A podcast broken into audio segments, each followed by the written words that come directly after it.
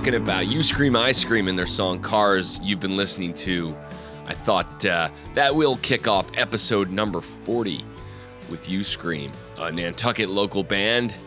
It's been around and it's pertinent to today's episode and my guest today. But before we get into that, I want to ask you, Nantucket, are you enjoying November? We're in it. The time changes tonight. You got to set your clocks back. Things are getting darker early. It's just that time of year. It's a crazy time of year, too. In this world, in the United States, November 8th, things are going to change. And I wish I had some inclination of which way it was going to go. And I really don't. And I was thinking about this the other day like, what a crazy time it is to live in the United States. Like, we are in the midst of a paradigm shift potentially and uh, some think it's good and some think it's bad. But uh, either way you sit, it's a it's sort of an exciting time to be an American. You can look at it that way, uh, scary or exciting, but. Uh, nonetheless, you know, you're going to have to make a choice and uh, you got to vote either way. Uh, I don't know which way you, some of you guys are slipping, but uh, you just got to get out and exercise that constitutional right as an American. And uh, it is a crazy time and I'm very curious to see how it turns out. Uh, Want to encourage you all to vote on your ballot for uh, what is it, Section Four, the legalization of marijuana. Uh, I am a supporter. I've been uh, down the rabbit hole a lot, and uh, I think that it's an important it's an important initiative, and ultimately, I think the regulation could uh, make things a little easier and accessible. And I think, listen, if alcohol is legal, so should marijuana. Because let's face it, alcohol is a drug just like weed.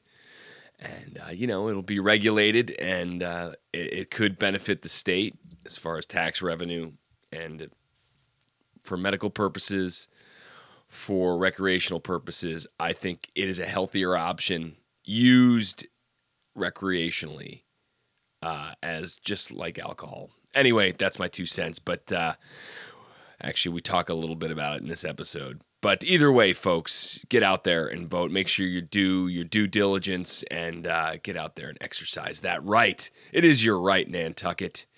And hopefully, you guys can feel good about your decision.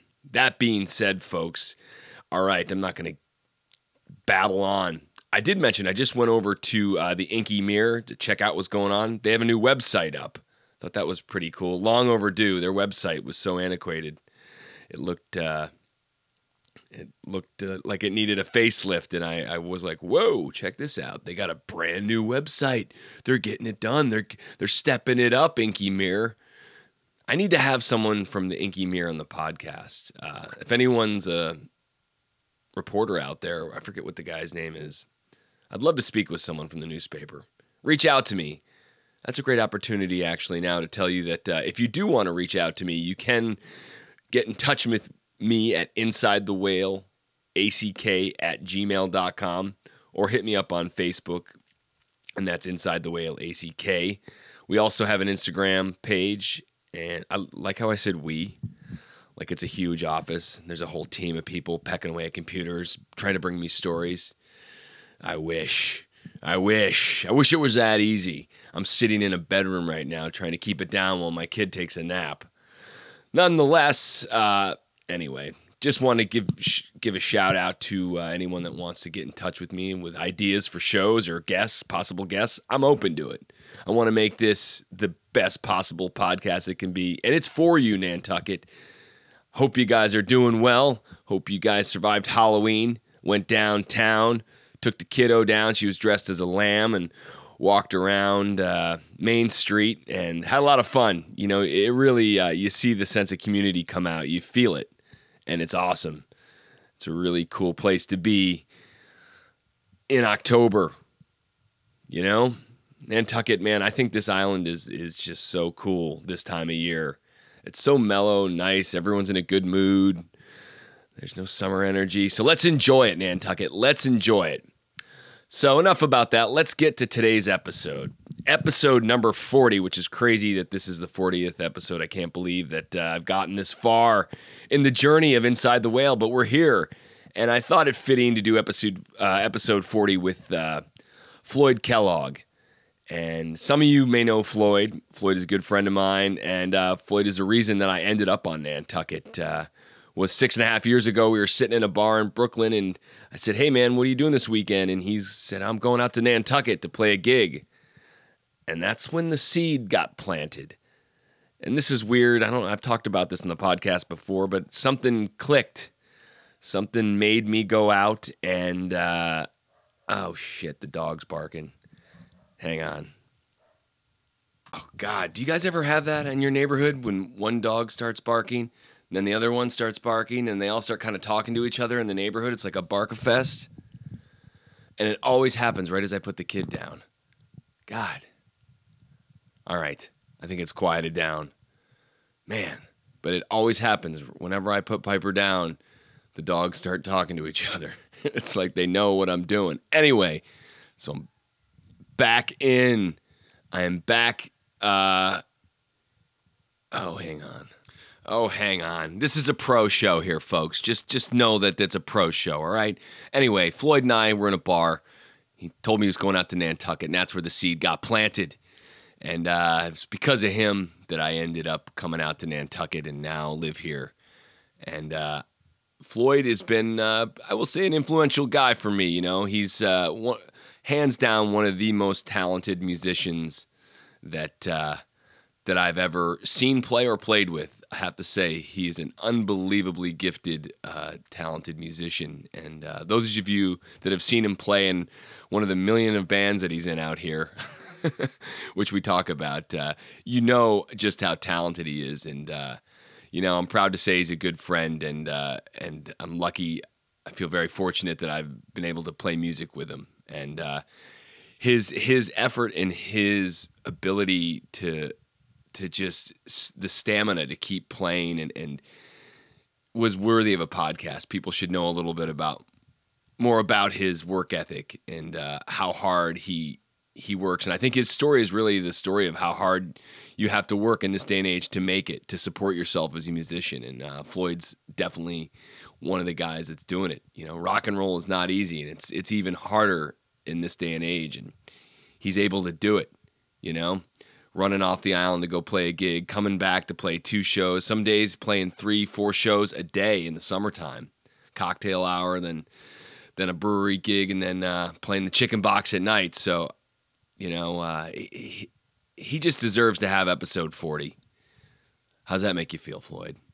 But uh, he is a good friend of mine, and it was hard because you know we we joke around with each other, so I was trying to keep it serious. And uh, I hope you guys find it interesting. You know, some of you guys might find it a little boring, uh, listen to two musicians yak it away, but uh, his story should be told, and uh, I think he deserves. Uh, hopefully, you guys can get a better feeling for who the man behind the guitar, behind the drum kit is, and it's my friend, talented musician, all around great guy, and uh, you know he's a rock star.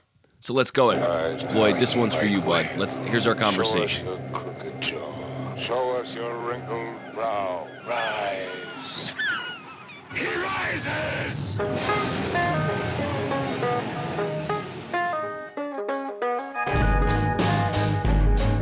Thirty miles out, we're going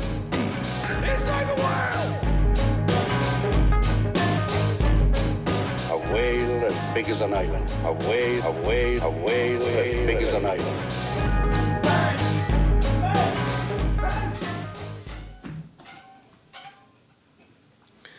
Maybe this will work. I don't know. I ha- can you sit down, please? I- yes, I have your music teacher on the line. So I think this, This is, is this is him. yeah, You do you know his name? yeah, I do. so this is just how I figured we'd start with your music teacher, since you are a musician. Hello. Hello. Hello. Uh, on the phone, we have uh, this is this is Floyd Kellogg's music teacher, Mister. What was his name? Uh, McDonald. Is this Mister McDonald? Floyd Kellogg? Is Or Earl McDonald? I, I wanted to surprise you, Floyd. So I, so I, I, I I do not want to talk to Floyd Kellogg. he ruined my music career. Uh, I was. Well, I just had Oh, a few. I just had a few questions about Floyd as a music student in uh, in college. Yeah, me too. Well, I'll tell you one thing. He never practiced his scales. He never, ever. He never. He never. His tones were wrong. His modes, the, the Pythagoras. He, don't get me started. Jeez, Mr. McDonald, I thought you'd have some positive things Yeah, to really. say This about. isn't. Uh, I thought you'd have some positive things to say about Mr. Kellogg, uh, and you know, Well- he, you know, he's a working musician out here on Nantucket. Did you know that? yeah, I'm surprised Mr. McDonald hogwash. still has a job. That is hogwash, and he's probably making that EDM music all these kids are playing. Well, Mr. McDonald, I thought you'd have a little more positive uh, reinforcements for someone that was a, a former student. Uh, is there anything you'd like to say to him? I'm really sorry. I was just jealous of his hair. Mr. Mr. McDonald is uh, Jazz dead. He had the fullest, most beautiful hair you've ever seen. I'm going to take that as a yes. Whoa. I didn't think we were going to go there, Mr. McDonald, but I, I, I can't thank you enough for taking the time to uh, speak with a former student. And uh, where are you now, Mr. McDonald? I'm in a mental institution up in upstate New York. Well, that's been very informative. And uh, are you playing music presently, Mr. McDonald?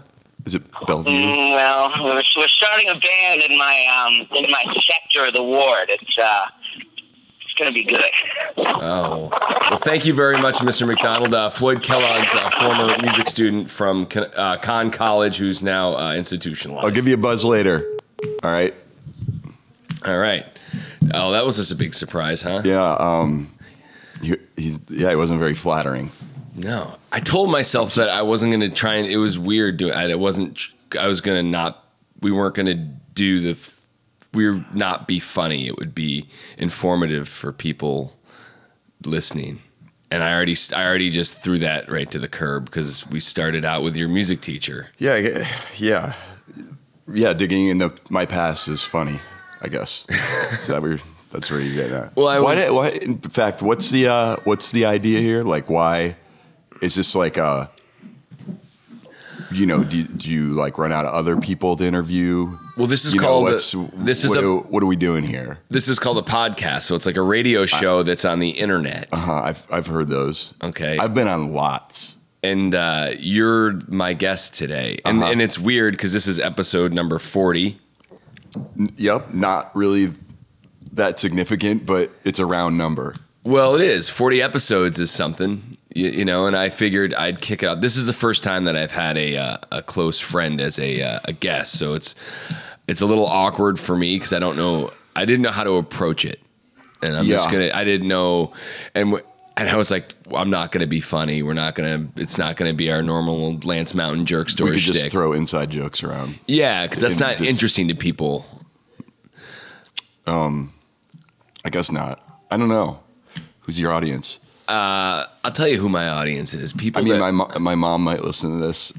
So you'll have, she'll you'll be- have a play. she'll be very proud Yeah, Ear- Earl McDonald will probably listen to this. Earl McDonald, that was such a surprise. You know, I got his name from uh, one of your former bandmates. you, don't know, you don't know who that is. Yeah, and, and he said, uh, call Earl. He'll know everything you want to know about Floyd. Because we wanted to get inside the head of uh, Nantucket's premier musician. Can I can I dare to call you that? That's pretty lofty. It is. I think So the amount of um. we're this is going to be called the Floyd. I'm end up doing a podcast here, honey. Okay, we're gonna leave now. All right, Have fun. bye. Oh, is that how these usually go? Say bye, Floyd. yeah, Bye, Pipey. you don't hear this on NPR. Bye, Floyd. your your wife and kid leaving the room. All right, now they're gone. We can break out the beer. Oh, let's bring out the hard stuff. Yeah, it's only ten. Can we shut the door? When did you? I'm gonna shut the door. All right. Hold on. Yeah, You can ask the question. Though. yeah. All right. Believe me, folks, this is really awkward for me too. So you're you're, you're witnessing this See, live. Just by you saying that, it's ha- it makes it awkward. yeah, it's like It's not awkward. uh, you know, it's not. I mean, It's not really, but I guess it is for me because I know you. But I guess for other people that don't, you can put the pieces of the puzzle of the Floyd Kellogg puzzle together. When did you start? I feel very comfortable with the microphone when did you start playing music? and looking at you. When did you start playing music? Uh, when I when I was um, t- in fourth grade. Fourth grade. What's that? Eleven. No, what was your first instrument? nine. Fourth or fifth grade. Uh, the bass guitar. There, is your family musical? No. They, um, no, kind of like there was a piano in my grandmother's house that she won on The Price is Right. Everyone had those. Yeah. the, the, did she win it on The Price is Right? She went on The Price is Right, and she she, she was on an episode and won like a dining room set and like a piano. really? Yeah, That's amazing. I know. It was yeah, it's kind of crazy. So she, do you uh, have? Is it taped anywhere? Do you have a copy of it? See, these are the little nuggets I wanted to throw at you that you didn't know. That's a good nugget. I don't know. That's that's a, No, actually, I'm, I was thinking the same thing. I was like, I wonder how uh, I could find that. I don't know if there's some kind of. I actually, I I uh, might have tried. when I was in high school, my friend Dan and I went and we tried to get on The Price is Right. We only made it into the audience, but it is it's a Seriously? yeah yeah. So it's pretty intense because everyone's trying to outdo each other to get picked. Because the way they do it, they put you in a big room, and all these people are dressed up with signs and like so. Everyone they do like a one minute, two minute interview before They you pick go you in. on how obnoxious you are with that. Yeah, Or, like, what's you- the? Well, I- they I go. They just have these screeners. Like, so you're in a big waiting room, and then you go through, and there are these two people with clipboards, and they say, "Hi, where you from?" And so they, I basically have to like they gauge you and who's going to be a good contestant. So it's all pre-picked. Who the- So your grandma was pre-picked. She must have had that special something. Yeah, she was. She was a very, uh, um, yeah, outgoing person. So she won a piano, oh, a dining set, and it came with a piano. Well, she got both of those two prizes or something like that. Yeah, and it sits in a front living room with white carpet with vacuum marks on it that doesn't get touched.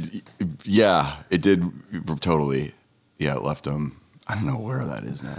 Who knows? But uh, yeah, but they, you know, in terms of music stuff, she had that piano, which is I don't know, and um, Did you but I play didn't. n- I don't know. We go bang on it. We go over there, but uh, th- my uncle, my uncle had a he was into like electronics and fix things and like an inventor. My who was my uncle being my grandmother's son, that Son. one. And um and this is a kind of a side story too. My grandfather, you know, was married to the, my grandmother.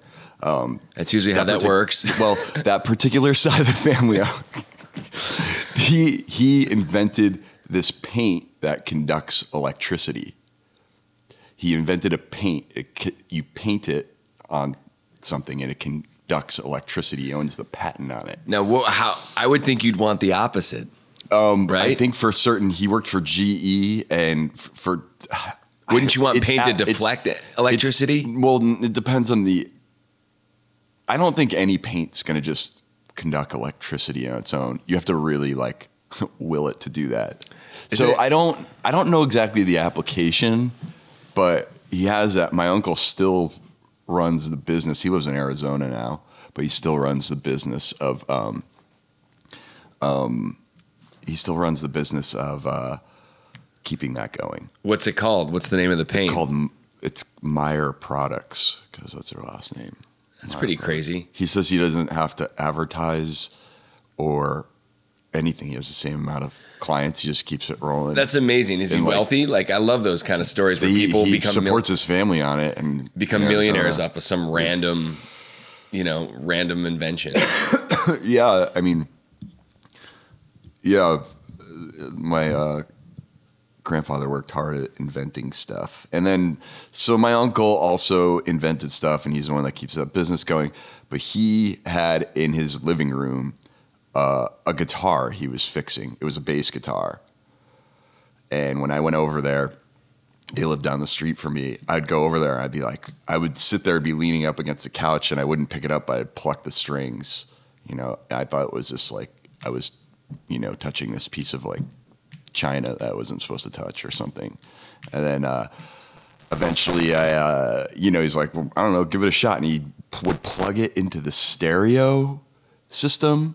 You know that was like your Yeah. amplifier So you could just kind of faintly hear hear, it. it. Yeah, you could hear. It. I was like, whoa, and um, I was like, oh, I love the guitar. He's like, well, it's a bass guitar, and I was like, whatever. It looked the same to me. And then, uh, and he brought me. He, he, I was like, what's the, you know, I don't know what you're talking about. He kept talking about the bass, bass guitar, and then he brought me into his car where you could hear the bass really well. He put on a song. He turned up the bass. He's like, that's the the bass. You know, Oh yeah, that low thing. That's the low end, baby. But at the time, I think I only heard like the low like kick drum, and I was like, yeah, I, I, I think I know what you're talking about. It didn't matter. All I saw was like that looks like the same thing Guns N' Roses plays. You know, yeah. So what year is that? whenever Appetite for Destruction came out, So that's 89. nine- Is that eighty seven or eighty nine? I don't know. I don't know. How old are you? Um, thirty six. Uh, th- seven. You're 37. Mm-hmm. So you were born in 19. I'm horrible with math. You were born in 1980, 79. 79. I lived through the 70s. yeah, yeah, you did. Big time. And uh, and so were you playing in like jazz ensemble in high school? Well, first it started with like um, playing rock tunes. They brought me to a teacher, and I this guy he used to just take records and put them on. He'd take the record and and then tape, you know, record it onto a tape I could bring home. But He had the vinyl record, and he would um he was just like hippie dude, and he would play. I mean, he would play all kinds of stuff. What's one I record learned. that sticks in your mind from that? What, what the most influential record at that time to you? Can you think? that he introduced me to? yeah. What what, I think what blew your mind? Um, Bob Marley kind of blew my mind. He would he would put on some Bob because I was just kind of. I remember that music sounding like. I used to think it sounded like when I heard Grateful Dead and Bob Marley, it sounded like, an, like antique, or something like old. It was being telegraphed from. Was it a particular else. Bob Marley record? I don't know if it was the quality of the recording or whatever. No, the first song he showed me was One Drop. Which is off of uh, I don't know. I should know that. is that Andre Kaya. It was probably kill me if I don't know. Um. Anyway, um. So I'm trying to think, and then there was other like I would learn like rock songs by whatever Def, Def Leppard. It didn't. Right. Photograph. Yeah, Hysteria.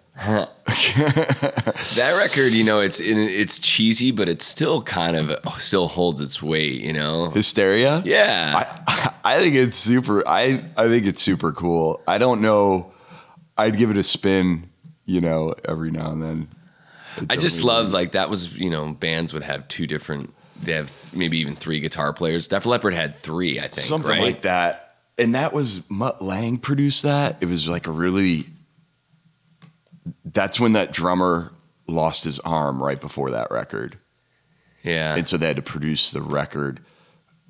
I, I think you know making like drum loops and having him play along with it and the sequency thing and and then uh, there's a whole story in there. That's one of those side notes that as a band you never want like, oh god, you're the band with the one arm drummer. You know, it's like it's it's sort of this like historical side note that just surrounds the band and he continued to play, which is kind of awesome. Yeah, I think that's real awesome. Uh, yeah, they have like a behind the music thing where they're like, they had a lot of problems. I, think. I But find they kept going Def Leppard is like a uh, is comedy to me. like rock. It's, It's kind of Spinal Tap. Yeah, I mean, just like the the fact that like someone sat down at the, the table and was like, "All right, I got the song. It's called Pour Some Sugar on Me." And they actually wrote the lyric. Do you want I think in the lyrics doesn't it say do you want one lump or two? Doesn't he say like a lump of sugar? Yeah, yeah, yeah. It's all this like Take innuendo. Take the bottle. I mean that like is just so bizarre. Sing it. Oh man. I- anyway, we'll get off. We'll get away from the Def Yeah, yeah. Like, this is the most I've ever talked about that band ever. well, well, you know, it's interesting, isn't it? Awesome. It's awesomely comedic. All right, so you play in, in high school. Where'd you go to college for music? Um, University of Connecticut, which isn't like Pumping out the. the hits. No, but they Would you say you're the most famous musician to come from? I don't think so. I don't think so. Do you consider yourself No, famous? That's no. um, if yes, you do. if- you're lying. if I'm the most famous musician that's come out of there, I probably shouldn't say that I went to UConn then. man, um, no, I think there's a lot. No, there's a lot of good musicians came out of there. Uh, Josh Dion's great drummer. Did he go there? I forget. Um, he studied with the teachers there. This other dude, Jim Oblon, who lives in Nashville now. He's was uh, drummer with Paul Simon, um, but now he plays like more guitar. I check out his stuff a lot online. I played with them a long time. it's not ago. like it's a Berklee though, right? It's not like a, no, but a lot of the same t- teachers that taught at Berklee were there. Oh, they would go in between. They would have like a morning at Berklee. They would shoot down the hour and a half, teach the afternoon at UConn. Like that was it was you know from Boston. It was not, it was. I mean, in the the the jazz director when I got in there was John Mosca, and he was the um, section leader for the trombones in the Buddy Rich big band. Really? Yeah, he was awesome. He was from the Village Vanguard. He was a Village Vanguard big band director, and he would commute up from New York to teach at University of Connecticut. So it wasn't like you're out in farm country and you're learning from Joe whoever who plays guitar down the road. Like you know, they would definitely these guys would commute from wherever to to It, teach. it's jazz. Here's a cigarette and a beret. That's how you think of it. no, I want to say I, I think it's interesting about like going to school for music because like I went to school for history, but like when you're a You did? Yeah. What did you do in school? I, I did. I was a history major, and I, and I, bar- I listen. I, I I barely got out of college. Same here. I barely. I was not a good student. But I when you go to music school, like you you what's your, you go to school and you're like learning like you're playing the drums all day. Is it different instruments, or you pick your instrument? How does it work? Um, well, I went for people in- that don't know. What's it like when you go to school for music? I went in starting to play. I was playing jazz upright bass in the jazz band, and I was playing classical percussion like timpani and you know marimba and whatever. And the th- thing about classical percussion is I had to play in like the wind ensemble and the orchestra and the percussion ensemble, and at the same time I was in a rock band, which is totally outside of the school and Thank God you. Did when I that. first got into the school, I was like, I was like, I'm just gonna do jazz band and this concert band thing, and that's it. I'm not gonna do rock music. And then it was like literally like a week into school, I was like, joined a rock band. Was like, oh, and you know, and what was the name of that band? That band had a pretty decent oh, following. Adio- Adios Pantalones? was that the first rock band that you played in? No, I played in bands since I was like 13 my, or 12. My parents would bring me to clubs that were 21 and older. And I had a, I was in a band with kids at that time that was assembled with some teacher or a teacher of ours and had these two kids that could like rip on guitar. They were one year younger than me. They're brothers. No, so one year and then another year younger and then this drummer kid who I still keep in contact with, and um, I played bass, and the band just worked. So What we started it? opening up for like other bands, Um, Touring or just local? n- local, but we would tr- try. You know, my parents would schlep us a couple hours away to go play like some like biker bar, you know. That's awesome. That's cool that you had parents that were like willing to do that. Yeah, I don't think they weren't familiar with the music scene. I don't. Well, no, my mom was. My mom listened to like Jimi Hendrix and stuff, which I found out later. Um, she so you're playing in bands at like 13, 14. yeah 11, 11, 12, 13. And then and then like high school came and I kind of did my own thing with that, I guess. But uh, yeah, so all along playing bass and drums, and then uh, recently more so guitar. What about? That's um, about it. no. Just, uh, are we done? Yeah, it's really weird. I've never seen you get uncomfortable. I think you were just uncomfortable right I there. was, I didn't know where. Well, I was waiting for you to ask, ask another question. I was like, "Huh? How did these go?" I was just gonna let you go. Oh man, that was beautiful, folks. You see him? He was like, he got so nervous he started scratching the table with this pick that he's holding. I'm like, "What? What's next, don't, Chachi?" don't worry about what's next, buddy. I'm in control. Hey, Everything. can- do we have another caller? Do we have another caller? Can we, no, no, no, no. We're getting into like I want to paint. You know. by the way, don't drink my coffee. I want to. Un- why? Just because it's mine. I needed a sip of coffee. I needed it. It's weird. It's lovingly it's, prepared. It's still weird to hear that your wife prepared that. anyway, um, I wanted to get an idea because you know music school like it, it can be a little suffocating, right? For some people, you know, when you're doing that like every day you're going to classes and you're like doing paradiddles. Paradiddles is just like drum I exercises. wish it was just doing paradiddles. and then you're you have your senior performance. Yeah, those were fun. I started writing my own senior performances or, or end of the year performances. Yeah, but you uh, know, which was fun. Like I don't know, I was trying. Although I don't think the studio I was in was totally into that, which was a little. I thought that was a little messed up. I was Yeah. like, why can't you write your own? If I literally notated on a piece of paper, it was like, here. It's not like I'm. And I try to make it, you know, challenging. Do you But, think um, do you think it's worth it as a musician to be able to read music like now that I well, I mean, let's put this. I don't know. I started out by playing by ear and listening and being shown by rote. Then I started reading music and doing all that, which was difficult, especially after playing for a while. Because I think sometimes your ear wants to, and your body wants to do something different than what's on the page. You have to like lock into that. But it teaches you a lot about you know all kinds of things really learning how to read music. Uh, but then now it's like i haven't read a chart in so long a piece of music. Now it's like gone back to the other way of just learning by ear and by rote what was your practice scale? Like how many hours a day would you practice? in music school yeah. well there was stuff you had to get done your teacher would assign you like i think you're ready to you know do this piece on like marimba or whatever and i i uh um you know i'd have to have it done halfway through the semester and it was really tough if you wanted to cram for that exam that was real hard you know I would imagine that's where you develop your ear. I mean, but music school has a bunch of other stuff. Like you're going to like ear training courses where you're like solfege singing, and then you have piano class where you, you have to learn some piano.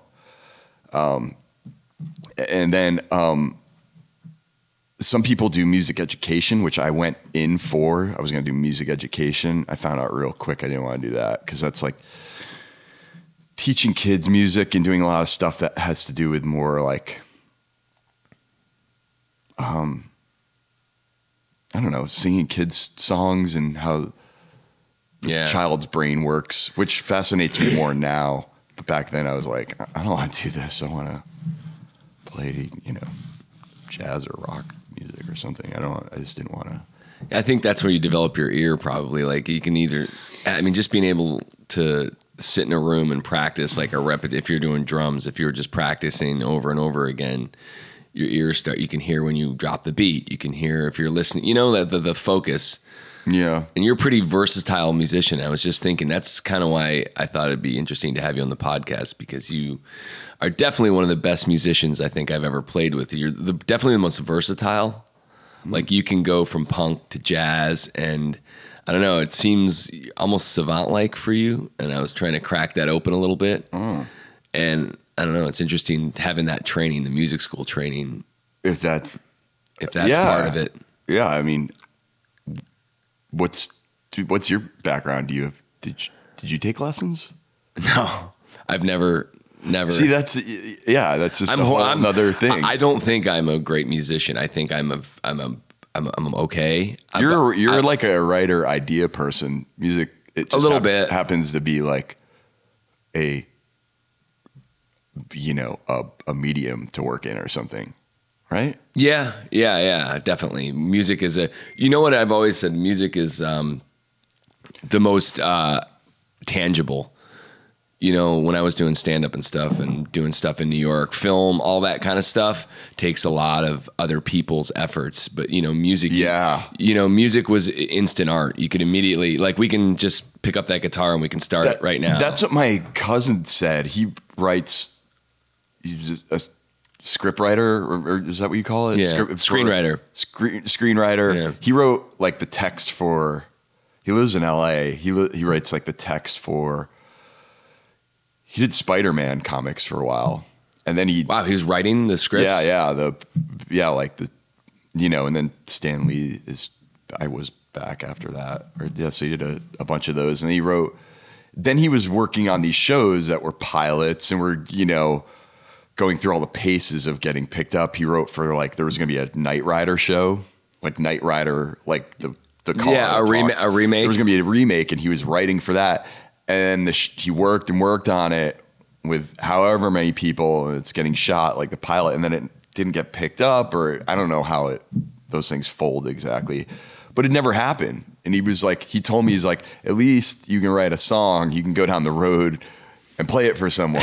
yeah, yeah. He's yeah. like this stuff, all this Knight Rider stuff. He was using that as an example. It's happened to him a couple times. He was like, that's just not g- going to see the light of day.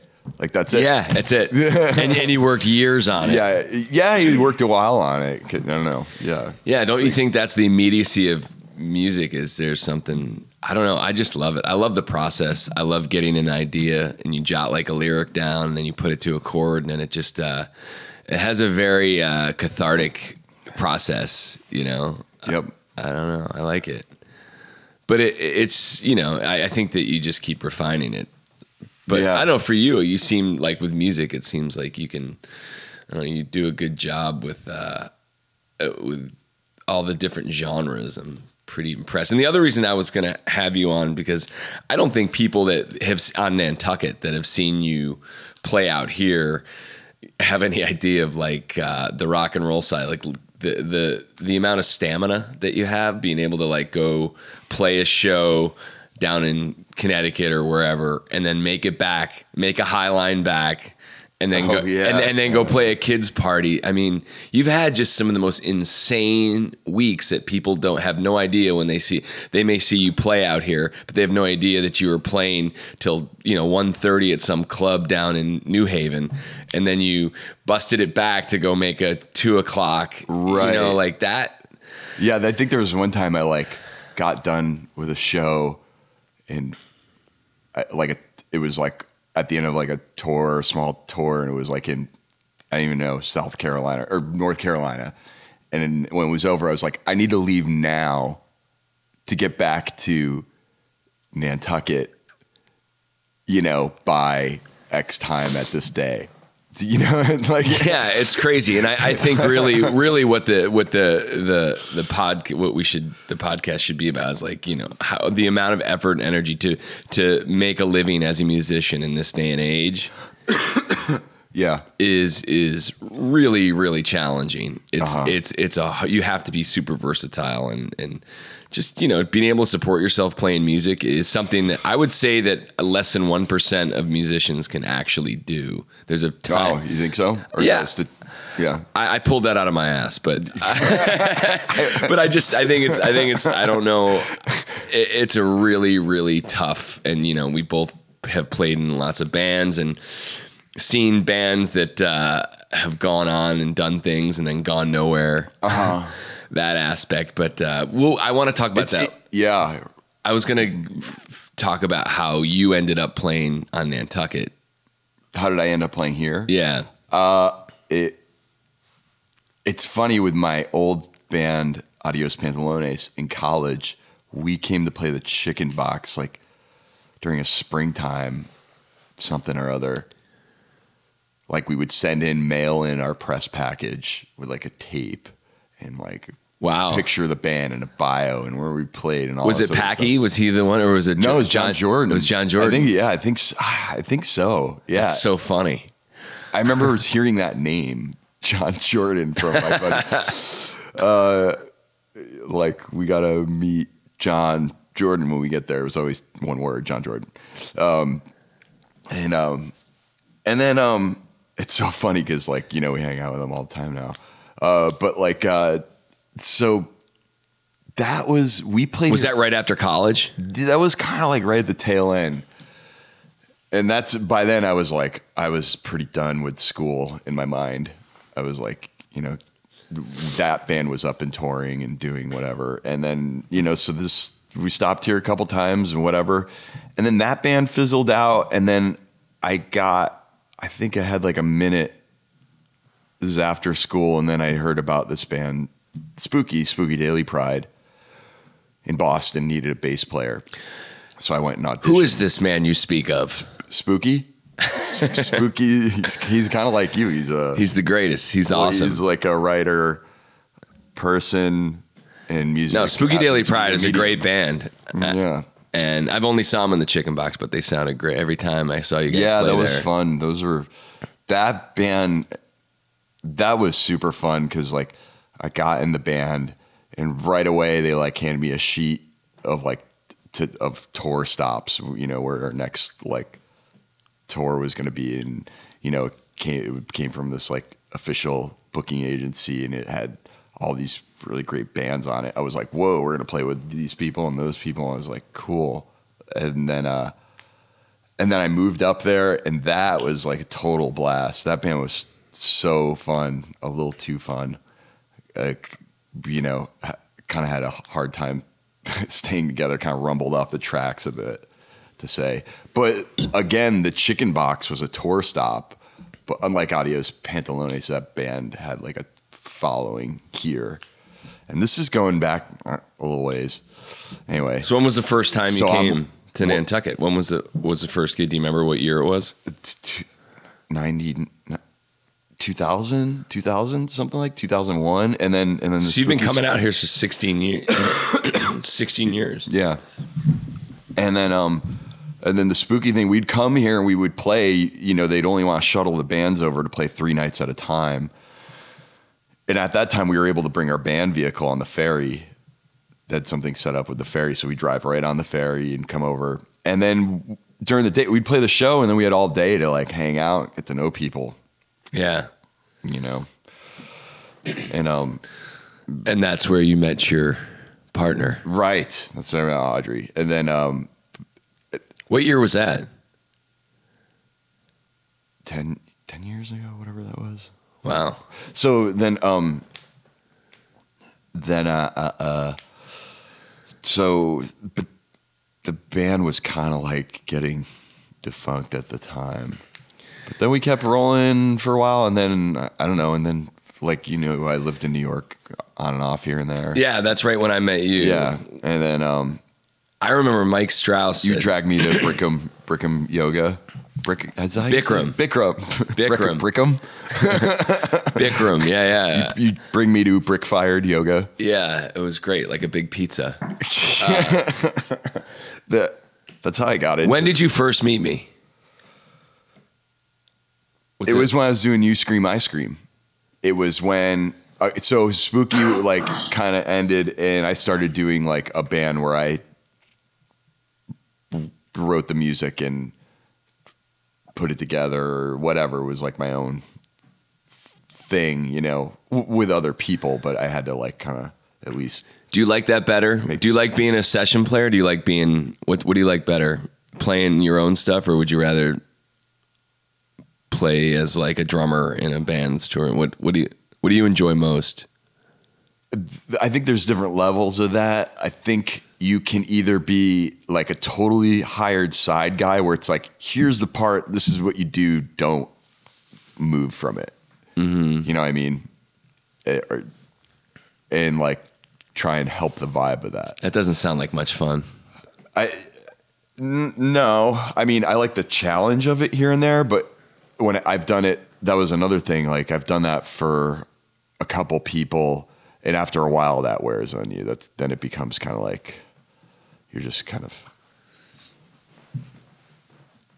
fueling. I, I don't know how to say this the right way. Yeah, that's right. I mean, Um, it's- but it, yeah, so after a while, you're kind of like on someone else's trip, which is fine. That's the job. And then there's the other side of it where it's like you write the music, you got to come up with it.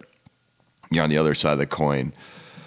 When I think of bands like, you know, like a singer songwriter, a lot of times people in the band are just supporting that person's vision 100%. That's it. You don't stray.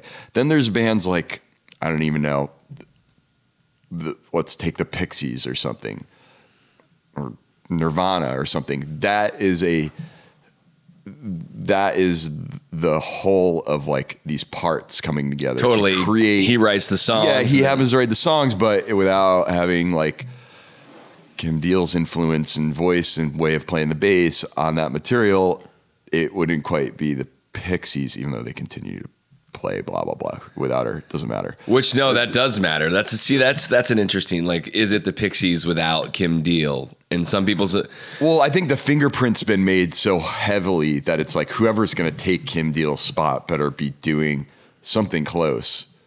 You know, they're not going to all of a sudden have Geddy Lee playing bass for the Pixies. Yeah. And it really speaks to the bigger picture of rock and roll because it's like, you know, these guys are, you have to make a living. So what are they going to do if they're having a conflict with someone like bands? We talked about this. Bands have a shelf life. Right. Well, this more so than ever. Uh, ne- like I don't want to have the Pixies as an example, but you know, a lot of their like r- royalty checks over the years have gotten smaller. Yeah. What do they need to do? They need to get out on the road. They have to play live. That is the place where you can make money as a musician. That's really tough, you know, like as you get older. Keeping that lifestyle of traveling from city to city, going to do a sound check each night, you know, in some different place. And it sounds, I, I think it sounds cool and it is fun, but it's, um, you don't really see the city. You might eat at a Thai place there and then go do a sound check and then Yeah, go to a hotel or start or leave to go to the next place. I, a- I don't know. It's a lot of fun, but those bands as they get older, they for them to make money because like you can't really sell a record like you could before. Um, yeah. And I think, you know that they have you have to playing live is where you make money and to do that you better like be booking some tours or something. You know you you have to find a way of doing that. There's also licensing there's you know which is huge.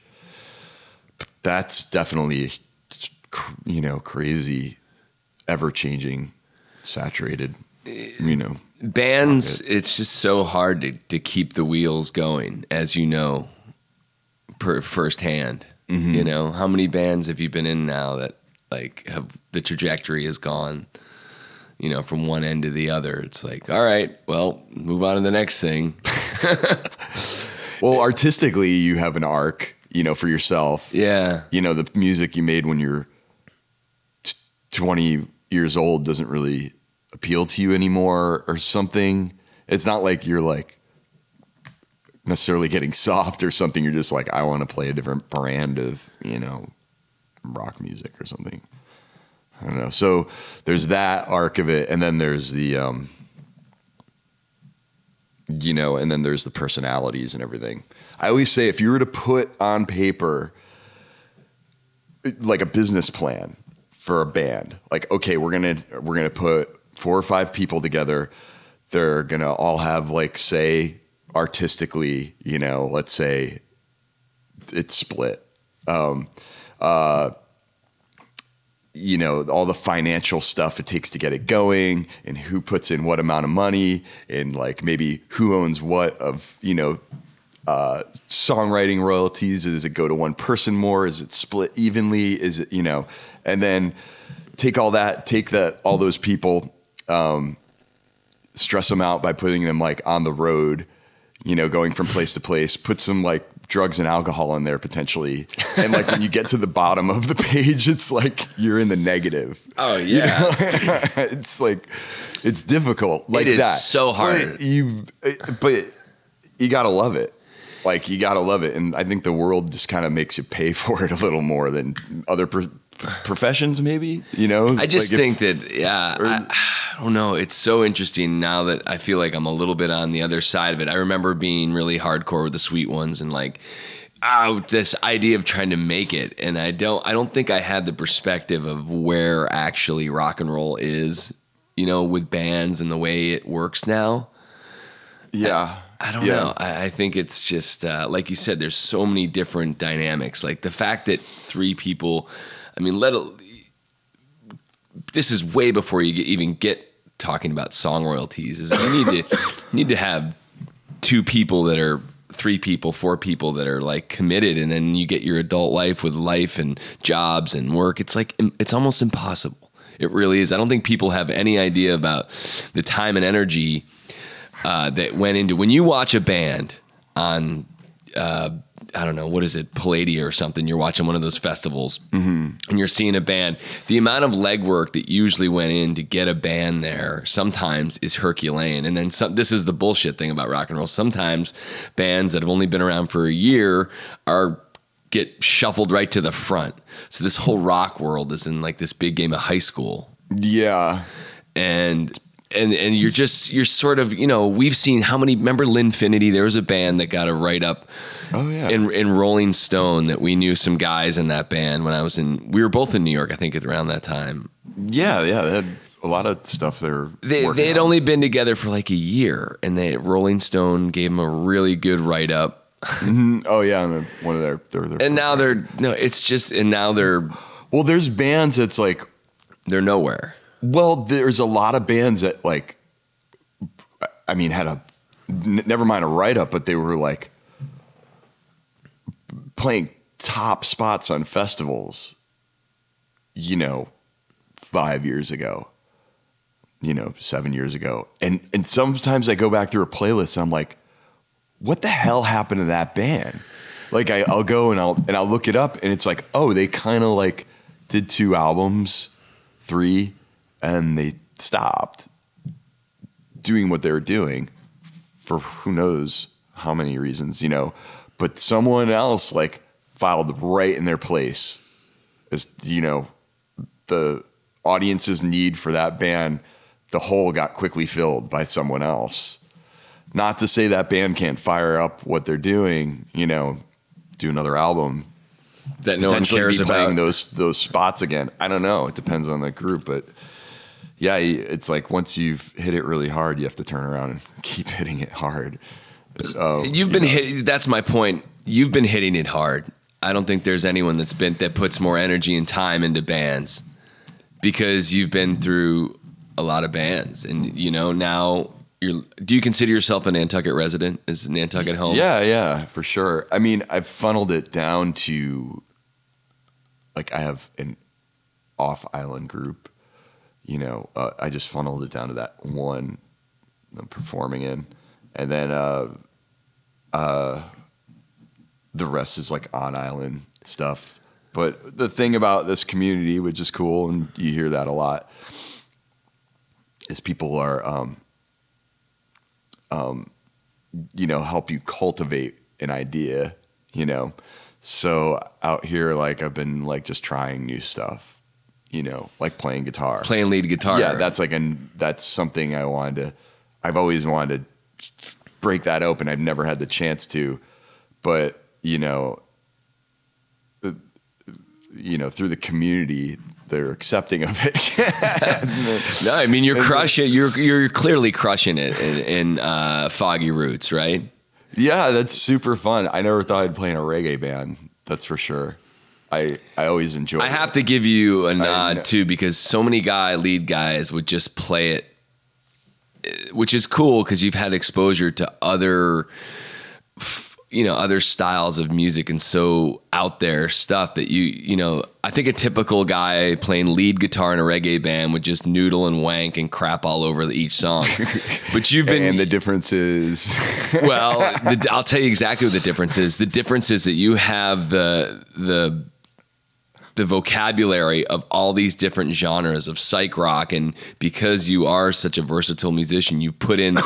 You don't just play the part. You're adding these sound effects. You're looping these pedals. You're you're, you're using the pedals almost like, uh, you know, creating this like new energy that like when you go see a reggae band, you don't see a lot of lead guys pushing the envelope like that with all those effects and instead of just doing noodly solos, which is the tendency for a white guy playing lead in a reggae band, which is a huge pet peeve of mine. I hate, I understand. I hate too. reggae.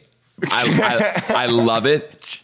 I, I love reggae Sure, me too. but I Yeah. think there's a when you play reggae music, there's a there's a dorm rocky Version of it. version of it. Absolutely. and I think that you are pushing that, and Andre and the band pushes it away from that. Yeah, I, if Andre didn't have a real root with the music, Andre, the singer of the band, he, he has such a root with the music and grew up loving the music, and he knows these artists personally, and he's that to me is like okay, I can I can get into that, you know, and trying to do it justice.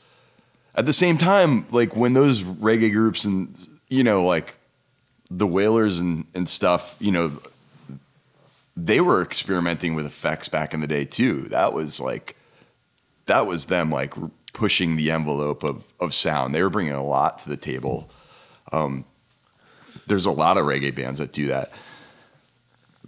When the music, you know, um, was evolving into what it is now, there's, you know, you can go see bands now that play reggae music and they're essentially imitating a time period, you know, kind of like jazz.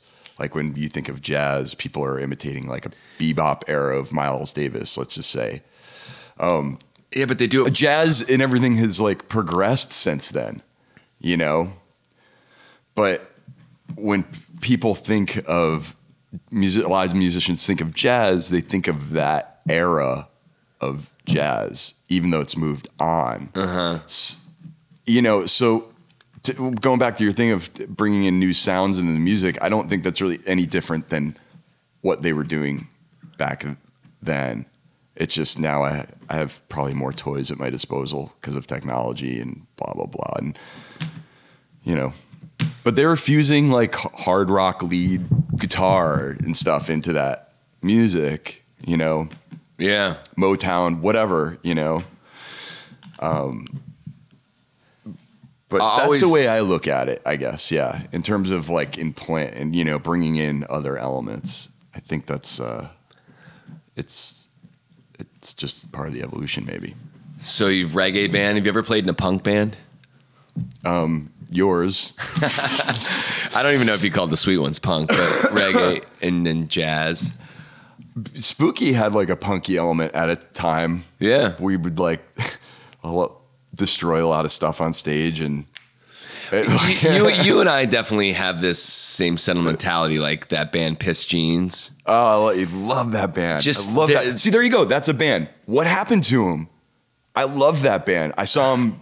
We were played on North by Northeast with them in Toronto like a couple years ago, and then now I'm like, where are, where'd they go? It bums me out because that kind of energy, like we like Anyway, that kind. No, no, no. a good It- example. Yeah, like, well, it's a good example of a band that you may have heard about. I mean, I'm sure no, everyone listening is probably is like, who the hell is Piss, Pissed Jeans? Jeans. They're from Philadelphia. but they had an energy and a rawness to them that that I like certainly connect with, and I think that you obviously get that, and but some people might not they're necessarily. they're like to me is like a you know the punk band thing. They don't look like they're really in a punk band. They just look like guys. They're not like they, they don't have like they're not caricatures. of yeah they don't have like caricatures of it exactly. They're unsuspecting. You see them, they're setting up their gear, they're kind of dorky, but then they launch into their music and they like start beating the crap out of themselves. And like, and you're like, whoa, like this is, this is real. The guy's like, you know, instantly takes all his clothes off and starts, you know, jumping in GG, the audience. Allin. Yeah, it's it's just something he has to do.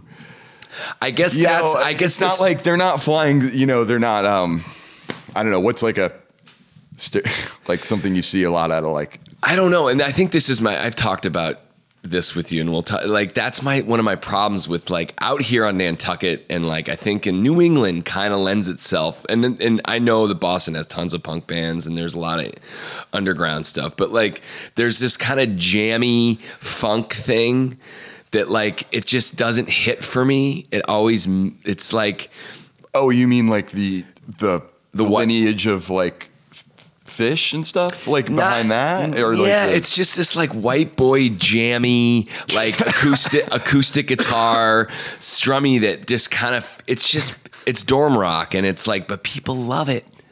And it really Right. chafes my ass. people like that. And I'm just like, but I think with an example like Pissed Jeans or something, when you've seen someone bring it and that level of energy, Sure. and you see a band that just like screaming females or some Yeah. of these other maybe like indie punk stuff with it that but you've seen them perform live and then you go watch uh oh god I I I don't know what's the dude that plays out here I'm gonna Okay, name, let's not name names. Uh, Nah. just stop. he's not from Nantucket We're not gonna but name it's names. just like this like it's just not bringing it I guess when you've I- seen someone Yeah. bands bring it over the years so we have a, vo- a, a bigger vocabulary of something that maybe we connect with what is that Well, well, going back to Pissed Jeans, their songs are really good. Like they might be screaming and yelling, but like when you hear the when you pay attention to the song, it's really great. It's it, it cuts to like a Keep real talking. I'm gonna go get coffee. Keep talking. okay yeah it cuts to um now i'm talking to a wall the songs cut through like i'm like yeah i get that you know like um Uh, people enjoy music for all different reasons I know, I know. you know I, like now I'm putting my own judgment in there. yeah yeah i mean sometimes people want a little like Safe. well, yeah, they want to feel like they're having a cocktail, you know, sitting in the keys, you know, I get it. I get it. and they want it to be like light, you know, acousticy thing with a bongo. I guess my point. bongo. My point. I guess my point is, anytime you go see a band and a, and a guy's playing an ovation, just turn around and leave. Ovation. I think those were made in Connecticut. I know. Ovation guitars. Actually, Kim Kim Deal. I, I stole Kim Deal of the Pixies. Uh, said that once. Oh, really? She, I have it. I have that quote. Well, they I- got pretty overused, I I, guess. I, right? I cut it out and I put it in my scrapbook. She's like, pretty much anytime you see a band up stage, any a band on stage with an ovation, just turn around and run. I never heard that. Ovations are the uh, for those of you listening and care. I know, believe me, and I let me listeners. I can tell you, probably some people have already tuned out and be like, I can't listen to these guys talk. Is I can't annoying. listen to these guys talk rock and roll. Well, screw yourself. This is important stuff because I'm talking to Nan. I You'll would be sorry when this has over two million hits on YouTube. You, uh, You'll be sorry. I would say that you're one of the best musicians on island that plays, and I think it was. Same with you, my friend. I don't think so, but I don't. I think that They- people. that's really nice of you because there's a lot of great musicians out here. there are. I mean, there's I it's yeah, when we keep it up and we all cultivate it together, it's great to push each other.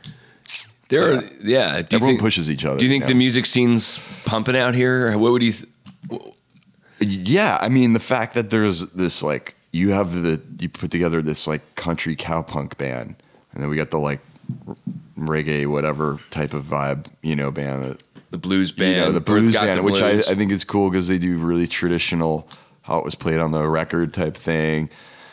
And then I I do miss there was a moment where there was a lot of um, original bands happening here.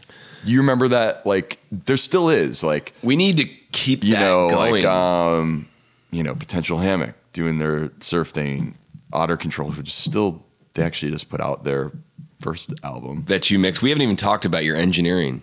No, we haven't talked about that. But uh Otter Control, which is this whole like story theatrical thing that Chip Webster came up with.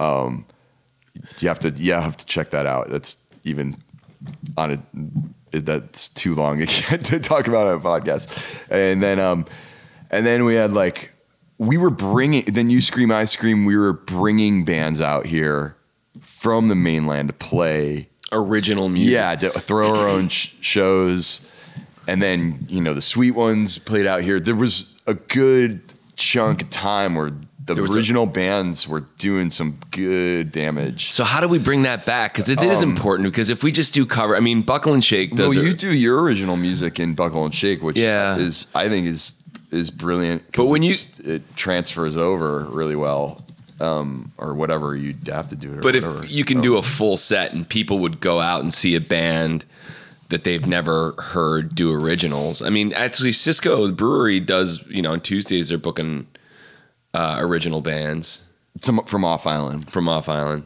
Right. Again, yeah, they have to play a little quieter out there. I don't think I could do a you scream I sh- you scream I scream show acoustic or something ish. We'd have to. I don't know. That band has like one way. Of There isn't, playing. you know, there isn't a lot of music downtown either anymore, which is a bummer. Starlight. Well, there's that too. Yeah, there was a time. So things have shifted a little. Bit. There was bit. a time. Yeah, um, Cambridge Street when that was around. Um, the owners let us go in there and just let us do whatever. Was, so we'd throw shows down there and bring a fog machine in and lights, just like b- blow the place up. That was fun. Now, now it's a restaurant, and they they they make more money off of each square foot of having a table there, which makes I get it. Yeah, I get it. You know, um, I guess Starlight, and then Yep, Starlight. They, um, Jeff's doing a doing a good job with that. and then uh, what? Rose & Crown has music, the blues band, right? They have, yeah, I think that's the only band that plays there. That venue could be cool. I love it's it. set up. I know. but I don't. They don't do. They don't do. I've to- I've always there. agreed. I thought the Rose & Crown is the perfect downtown music venue If, if that could have music. a little bit, it, it would be. It'd be really great. I don't. I don't know. So um, Do you think they? I don't know anyone over there. Do you know anyone? yeah, I know a couple people over there, but um, They don't want live music, or I don't know. I don't. I, I agree with you. Rose & Crown is one they've of the, had the karaoke thing, the D- '80s karaoke. but the layout of the club is perfect. the layout, yes, the layout of the club is cool. It's got that little like uppy portion looking down into where there's like a people could be in a stage. It's you know, What's the shittiest show you've ever it's played? like a mini Sinclair. What? What's it? I, I, what's the shittiest show? I want to hear. what's the worst show you've ever played? God, there's so many. There's so many, and it doesn't have to do with like being stuck in the corner of, you know, playing someone's like um, retirement party. You know, What's no? What I want to know out actually- of all the thousands and thousands of gigs you've played, There was, I mean, there was a show, I, and I bring this, I, I don't know why, like, I come back to this, but the, there was a show when we pl- played that time at Irving. Irving It- Plaza. Yeah, in New York. I, we, Irving Plaza, traveled, yeah. we traveled all that, we had to, we are opening up for another band, and we, tr- you know, traveled all day. We got like everyone off island, you know, got my kiddo to grandma's house, dragged our elderly dog along, got our, hucked ourselves down to New York, got down there, sound checked. It was haphazard sound check. Had to go on with like little rehearsal. I was spent, you know, and it was like, I, I before we got on, I was like, I can't wait for this to be over.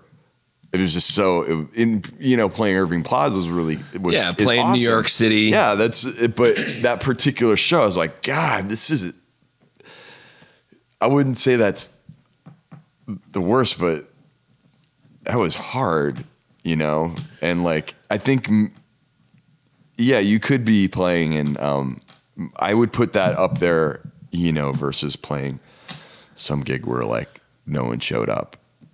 Oh, I've had so You many know. of those. I've had millions of Because that that particular show had a, was sold out. yeah. So what's it doesn't. It's hard to say what. It's hard to say what the worst show. they but you know they all have like.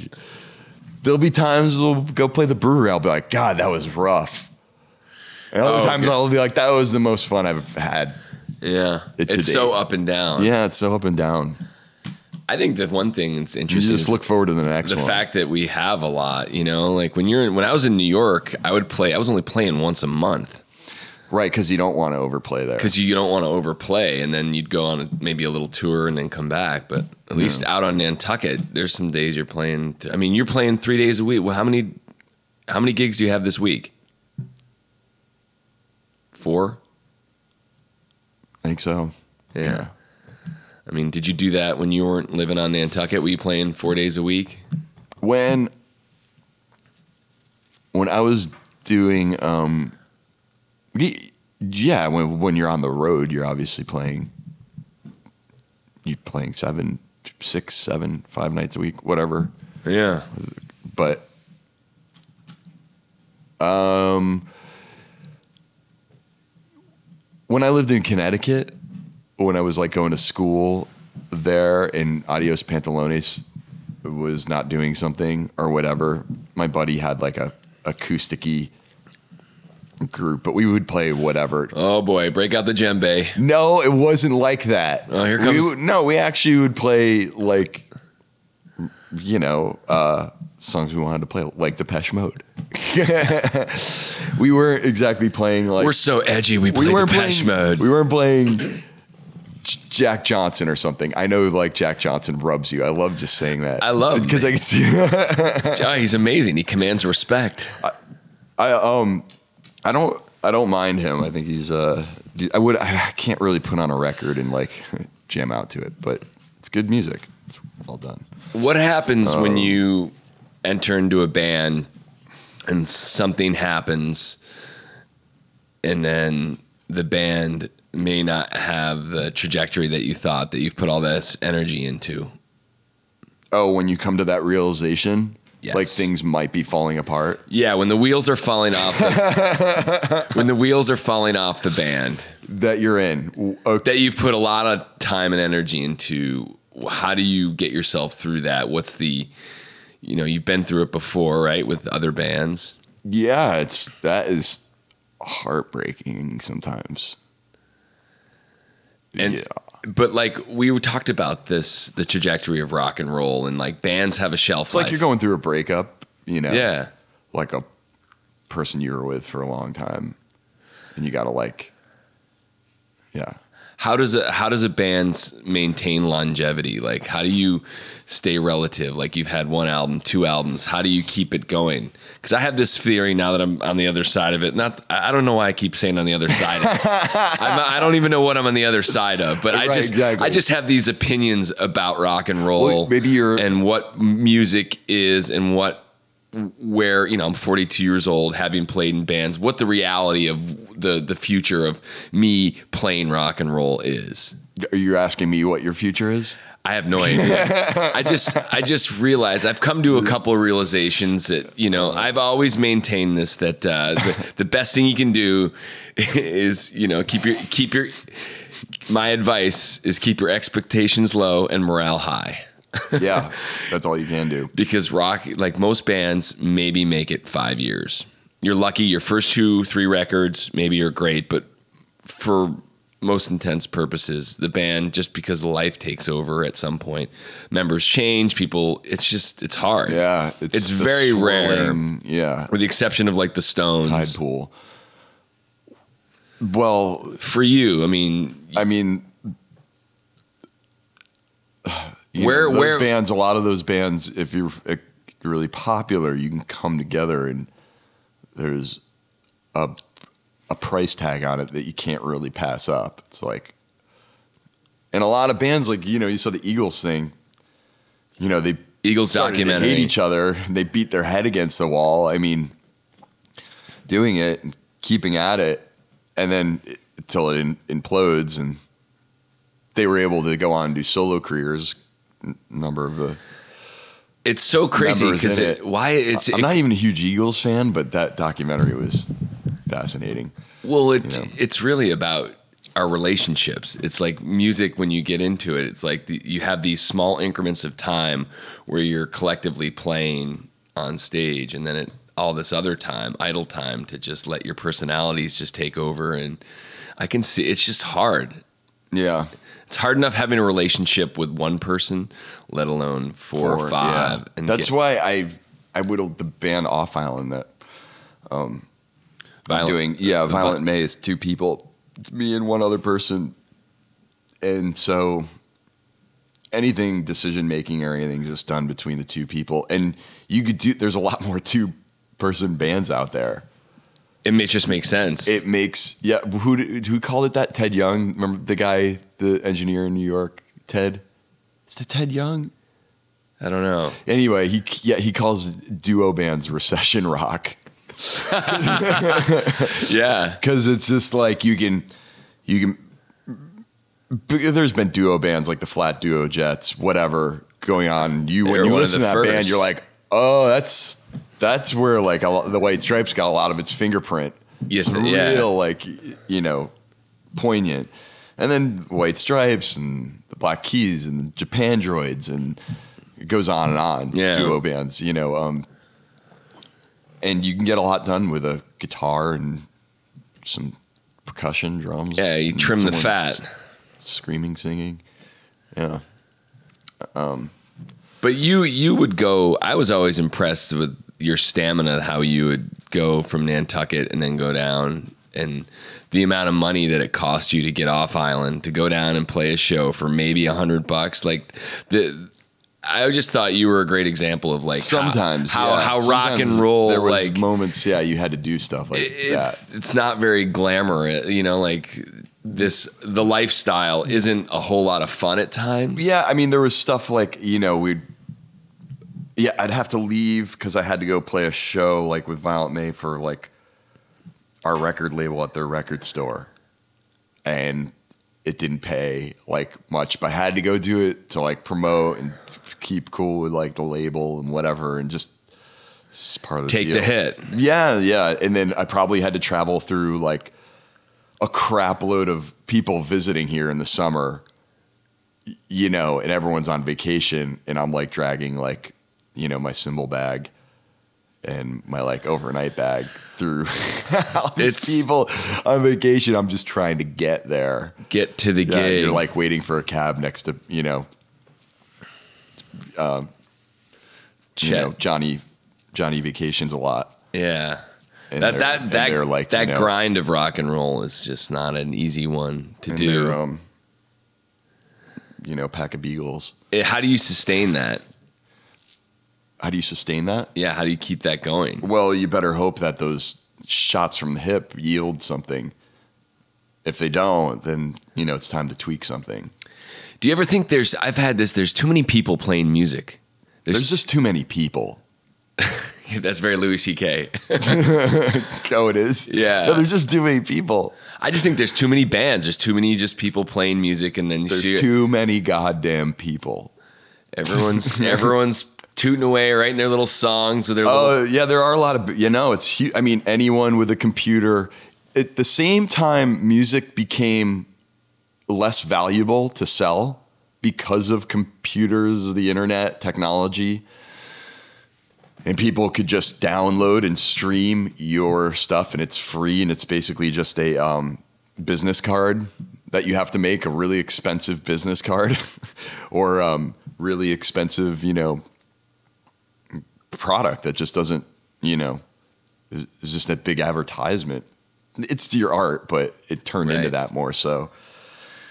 Um, you were right there. But, but like, y- yeah, all of a sudden at the same time that happened, you could take that same computer and you could record a record in a, your living room like this. And make you didn't have to go to a huge recording studio and spend a lot of money to do it. So record budgets went way down. I feel like you kind of with Spooky, you were kind of right at that shift, right? Right when the industry started, Yeah. there was a big shift, I a think that- paradigm shift. I think that was the confusing part about that band was there were still a number of record labels. A lot of them were folding into each other to kind of um, save the sinking ship. You know, um, these businesses were going out of business. Um, so, and bands still had this idea like you got to like get signed. That was the thing to do. You got to get signed so you're could be inserted into this pipeline of of potentially having a career. Because because you got signed didn't mean that you would have um, a career. It was something like you know nine out of ten bands on a record label would fail.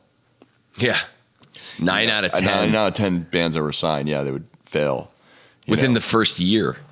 Really, within the first, yeah, something like that. I don't, you know, I'm not an A and R person. Blah blah blah. I, um, which I used to fucking hate having to. I, I don't know, like these particular tastemakers of the industry. This is the good part. Is is it's kind of like gotten rid of that swash a little bit. You know, like these particular tastemakers of the industry, and um, talking with so and so and so and so to you know try and get the band signed to a label. You know, But I would argue now there's it's now it's like it through a lot of creativity, you can actually get a lot of eyeballs on your stuff or earballs. Yeah. I mean, know, I don't. and so that's the upswing. the internet. That's the upside of it. But there was this number of years, and still is, of like kind of people of not knowing what was going to happen next. Because the idea of the record industry, as we knew it for, you know, for a long time, um, you know, I think essentially since music could be sold on, um, could be sold on a record piece of vinyl was changing. You know, so uh, now with the age of the internet, it's easier to make music and easier to put up there for everyone to see. So a lot more people can do it. You and I could take your computer this afternoon and go record a song and have it on the internet by the end of the day.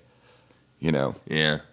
and makes I don't know, make some ridiculous video with finger puppets, and maybe someone's like, "Oh my god, that's incredible!" and they share it around.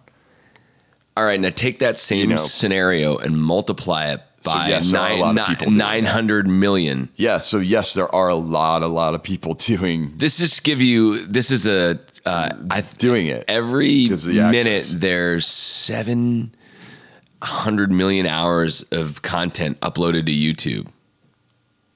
I should get that. Hold on, I'll get that stat right. Oh yeah, yeah, yeah. There's a It's just crazy the Yeah. amount of content people are doing. So, so if you're a band out there and you record and you're trying to get it out there, you just this the amount of static that it takes. And it, actually, I guess it kind of yeah. There's a lot of noise. you can yeah. you can almost argue that it comes back to the old school way. You just kind of have to know someone who can push your music and be like, "Hey, check this out," which is basically Well, now it's like you have to first, even more so, no, you know, not many times like, and this is a way I feel it's changed. You know, an A and R person can't see you at some gig and be like, "This song is amazing. I'm gonna sign these guys, rec- record it, and get this song on the internet, or not not the internet, the radio at the time." You know, say the '90s, it was like get a hit on the radio or die trying. You know, that time. Now it's like you need to cultivate a lot of that yourself. You need to make sure that you have Spotify listeners. You need to put forward a lot of the nut to um, promote the entity, the music that you've made, and you have to work it and work it. And then at, when you get to a certain level, and it Then- becomes not manageable anymore. Then someone else kicks in to kind of help you along with that. Yeah, you build Whether your that's a fan good thing or base. what's that? Yeah, you essentially build your own your own fan base, you know. Um, and th- there's all shades of like greatness through all that. Yeah, You know. I guess uh, you know. Basically, folks, rock and roll is one pile of shit. it's not a great business. I can tell you that. Well, that's the thing. If you put the business down on a piece of paper, like I said before, and you put all those elements, you know, these people involved and like where money's coming from, and you stress everyone out and put some drugs and alcohol in there, it's gonna it's gonna end up in the negative. yeah, Potentially, you just gotta love it. you do. Uh, True. I mean, yeah, you really do have to have a. This is just my this is just my opinion too. no, I mean, people, you know, I just, I, I ultimately, I don't think people understand how much the the risk, the time versus reward uh, scenario, um, the potential of, you know, when you're a musician. That's the other thing. Like, what else could you do? me, Yeah, like, Like, at this point, like. I, I was trying. I, I've been. I had. To, I had to kind of think about this, and quite honestly, the podcast is like what a why I'm doing it because my life skills now. I graduated college in 1998. Uh, I was doing music and, and comedy and writing and stuff in New York. I didn't have office skills, so and I got I I crossed that I passed over that threshold of like how can I what am I going to do to shift gears? I'm not going to go take a job, you know? Like what does someone like you do if you decide you don't want to play music? what am I gonna do? Yeah. I don't know. what would you do? What would I do? Well, I I mean, at the moment, I record music. Is it we? Does that count? well, I was going to say Stop and Shop is uh, there's there's a couple I You saw a couple. Hey, you struck, you've always struck me as a deli guy. Really, I was. I thought I was a little. Yeah, actually, I would. Yeah, that know. sounds actually. What- what would you do? Those guys are always seem pretty happy and like What would you do if you didn't play Pleasant. music? what? What would you do? What interests you? Uh, oh, you know what I would do is I would um, man, I would, I would live in the mountains and do like, like something like avalanche rescue or something. Like I always love being um, in mountains and cold and stuff. So I don't know. I think I would have to move to a place like that and start doing something like that, or or I don't even know like move to a ski town, become a snowboard instructor. Those are, that's my other like side of stuff that I, I really lo- love, you know, like kind of passion for outdoors. Um, obviously, there's not much of that happening around here, Yeah, the snow the, the Nantucket snowboard team isn't uh, taking off. which is weird. I ended up on a place like like this. Uh, Isn't that weird that we ended up here? I ended up here through you, which is crazy. I never thought in a million years I'd be living. I would have I would have laughed in your face. I think you did laugh in my face. Yeah, I never thought I would in a million years be living on Nantucket, let alone having a family. You, I don't know. You like you're big into surfing. You like surfing and stuff. Yeah, it's cool. It's new. You didn't like you've come to you weren't a big fan of Nantucket at first, right?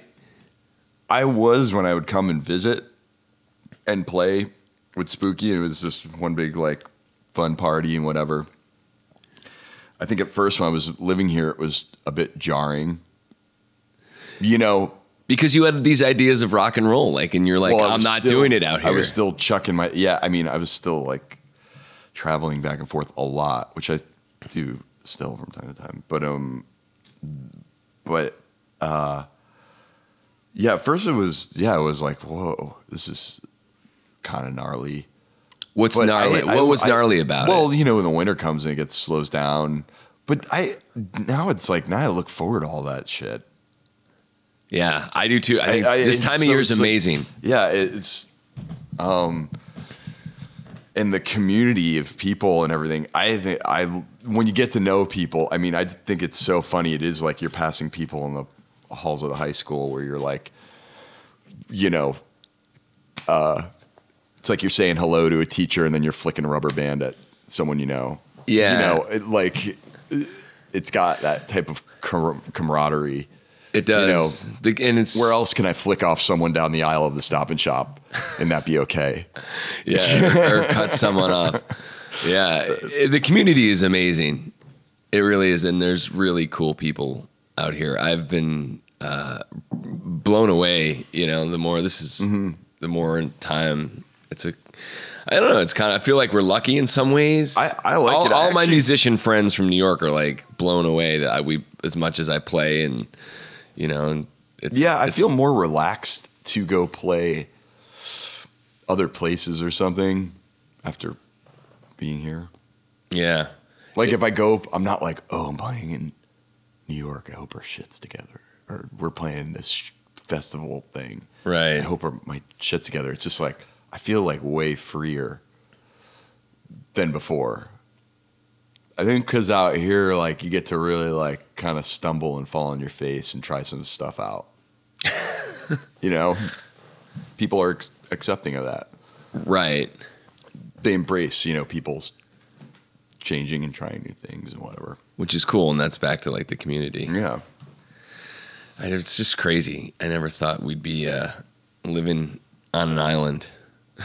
It doesn't seem like an island though. It just seems because you know what I've I think about this sometimes. Like if you were living in some town, you'd be driving to the same pharmacy, you'd be going to the same grocery store. You go down, you know, like it's even in the even in your same town, you go, you know, really only go ten or fifteen miles maybe. Um, you know, I don't know, and you chill out at your yeah, house. But you probably know a lot less people. Unless you're in one of those like sleepy villages with nothing outside of it. Well, you grew up in a pretty quaint town. You grew up in Newtown, Yeah, Newtown, Connecticut. Newtown, Connecticut. Yep.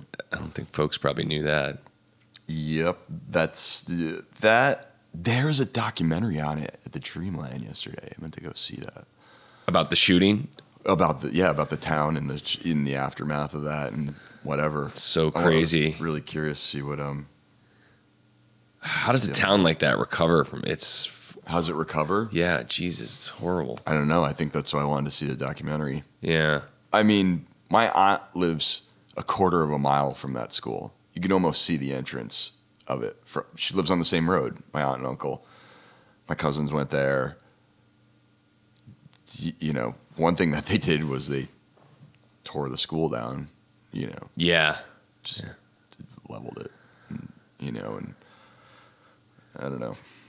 Is that the same house that you, the one you live in? Your mom lives in now? No, that's not No, my parents moved to New Milford when I was in college. All right.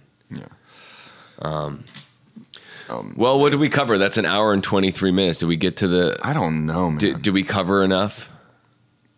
Do you want to talk about recording or no? that's a whole nother thing. It is a whole nother thing, but what, well, that, that that actually plays into the uh, idea that you know one of the things that you can do is you know be versatile as a musician, which you are. You can play bass, you can play guitar, you can play piano, play drums.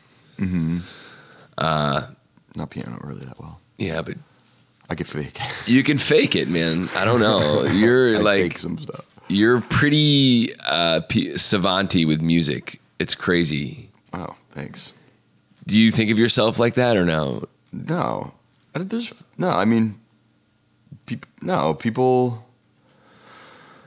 People are multi instrumentalists.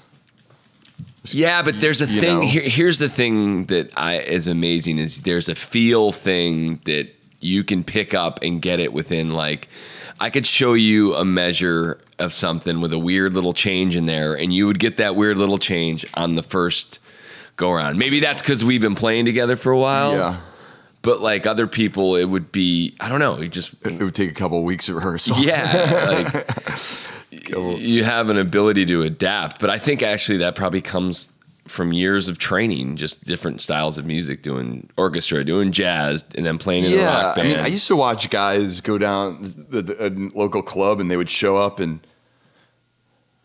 They were like jokers, and they were just like, "What are we gonna play now?" And they just start doing it, like playing. They were really great musicians. They played with all kinds of people. That was inspiring to watch. I was like, "Oh, you can just you like open up your ears and keep your head up and tune into what people are doing, you can create something really fast." yeah, and that's what you're doing. You're just creating something on the fly really fast. So you were a musician. When did you get the bug that you wanted to become an engineer? And because that's another thing we should talk about is people don't understand when you say a musical engineer. What does that mean? Well, there's like musical engineers that um, take care of the technical side of recording and capturing a performance. You know, with microphones, etc. Um, uh, and then there's producers that kind of like help steer the song. Maybe a, a producer can range anything from them like telling the band to like do the take again to someone or tuning guitars to someone that really heavily arranges a piece of music with the band That's what I should do. Or- I should be a producer. or plays in the band. Yeah, you yeah, you should do that. I should produce. They there's a uh, those two elements that that line gets blurred more and more. I I think, you know, um, as technology takes over, someone could be an engineer and a producer more often, I guess. It's not to say that wasn't the case before. Um, because there's a lot of great engineer producers. When did you decide that you wanted to be an engineer? I wanted. I mean, I thought it was cool from the get go. I went in a studio in high school. I thought it was really cool. And then a buddy of mine gave me a four track in college. And I started using that four track as like a little tape recorder, and you could record four different tracks separately, and you could play it back and mix them together, the volumes of the separate instruments. And then when we Spooky Daily Pride did a record with um, Sean Slade and Paul Kolderie, they were the guys. They did like, um, they recorded a bunch of the Morphine records and what do you think? Dinosaur Jr. and the first two Radiohead albums they recorded. So Spooky Daily Pride did a record with them producing it. And it was just really interesting how they took a band, we were on the road playing, and came in and got us from the beginning to the end of a record by having us play what we do, have some happy accidents, maybe have us do something over, whatever. And at the end of it, they spit out a record with us on a tape machine at the time. It wasn't done in the com- computer necessarily. It's done on a tape machine, um, which is you know reel to reel, old school old not- school not old magnetic school. tape. Not, I hate the word using that for that, but it, yeah, it's, um, you hear that term a lot, old school tape. But no, at the time that was it. That was the school. That was it. But um, then I started working with a couple other engineers, like this guy Danny Bernini in Northampton, and this other guy Carl Napa, who lives in St. Louis, and I remember sending like stuff that I recorded to Carl to mix, and he shot it back, and it sounded like it belonged on the radio. He the way he mixed it, and it, again, I was just like, wow, like what's you know what's going on? What is this thing? It just became another like fascination, and you know, Yeah, because recording, engineering, and and mixing are two different things. Well, Aren't they? No, th- no. This you can be a record. Usually, if you're an engineer, you do both. You record and you mix. You're able to do both. You're able, yeah. Yeah. Sometimes on a record, there might be one person who's the recording engineer, and then one guy is the mixing engineer. So they're two separate things. Yeah. But um, but generally, anyone who's an engineer knows how to do both. So yeah, once you capture the band and you get the parts down and the feeling of the song, then you have to mix it so it technically plays across any medium, like coming out of your laptop or on a big, you know, club system or your little desktop speakers or you're in your car. Technically, play ac- across all those um, and also not lose the aesthetic and energy of the band. Probably that first, you know, when you do do those technical things. So it's this right brain, left brain activity that I just keep finding it fascinating.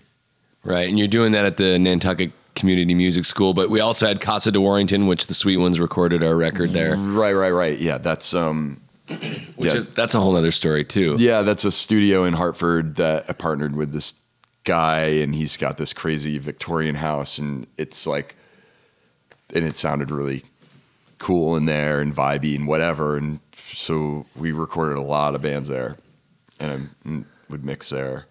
I think majority of people don't understand actually how music. I don't think they think about it. It's just like how music is actually recorded. Yeah, I think it's a little like oh, you just you know put this thing up and you record the band, right? yeah, yeah. You guys, yeah, How yes, yeah. Like you just um, it's in a very elaborate process, and it, it took as long to record the song as it is to play it. How long's that song? Three minutes. Oh, so you guys stepped in front of a microphone. Three minutes later, you had this song that belonged on Yeah. the radio, right? It's like no. like in some Years. cases, it, it should. And if a band is impatient and et cetera, et cetera, and you're not going to get a good performance out of them after, you know, a couple tries through it, then you gotta you have that arc to work with. But I mean, yeah, you hear some like super. You hear some stuff on the the radio, you know. It took a long time to get it to where it is. You know. what makes a good musician. What makes a good musician? See, you always repeat the question. What I, I You always do. I always repeat the question. You always repeat the question. I always repeat the question. you always repeat it. You do. You or Yeah. me? You. I do Yeah. always. Always. Yeah. Yeah. um, like even like you'll pick me up for a gig and I'll ask you a question. I'll be like, "Are the keys in my pocket? What?" you always repeat the question. The- see, these are the things you pick up on. You're like, and you'll you'll probably go around and you'll be like, you know what the problem is with Floyd? He uh he repeats questions a lot. He's, a, he's always- a question repeater. You do. You you always repeat the question back to people. Like, "Am I hungry?" You know what it does? It buys me time because I'm thinking about something else. I think. I know, and I think people think you're stoned all the time, Oh, great, great. but you don't. You're But I'm not. I no, uh, just. I think um, you're just too smart. One time I was. I read. I knew a guy that got high once. I knew. Yeah, I've heard of Oh, it. speaking of that, vote uh, Four. four. Are you pro or against it? Uh, I'm against. No, no, no. I'm for. Why? I'm Here- not sure why people would be against. I haven't. I Here- here's here's my take. I, I am I'm going to vote yes, but I do think that with all the problems with alcohol, I don't know. I'm going to probably put my pigeonhole myself here in a box, but people have enough shit to deal with alcohol. And it's hard enough with one. Le- and alcohol is a drug, make no mistake. And Oh, yeah. now you're going to add another drug for people to deal with. And I think that that potentially could be problematic. The only thing, the one thing I will say is the type of drug it is, when what it does and its effects are night and day. but Uh, people al- are already dealing with it. I know. I It's know. already- I know, but I guess one argument would be that you know you're at you're just you're just legalizing another drug, so it's like you have the you're compounding a problem. I guess is one school of thought. That's that's my devil's advocate, but in in the end, I, I'm for it. Well, maybe it wouldn't seem so like taboo and gateway and like, ooh, what's that do? I don't know. Well, that's the the gateway maybe- thing is bullshit because No? you can't point your finger at weed because alcohol is the exact same thing Well, as a gateway. no, I, I agree. I agree. But I guess what I'm saying is maybe it would like, I don't know, it would n- not the like tabooness around it because it is illegal. Right, and people I are like, uh, "Yeah, I, I, yeah." It's gonna take years. That's just time, though. I remember- Eventually, Yeah. it'll take time. I remember smoking pot as a teenager. and I was like, I'm going to jail. yeah, yeah, yeah, how, how long am I going to yeah. It has that. It ha- and I don't. I don't.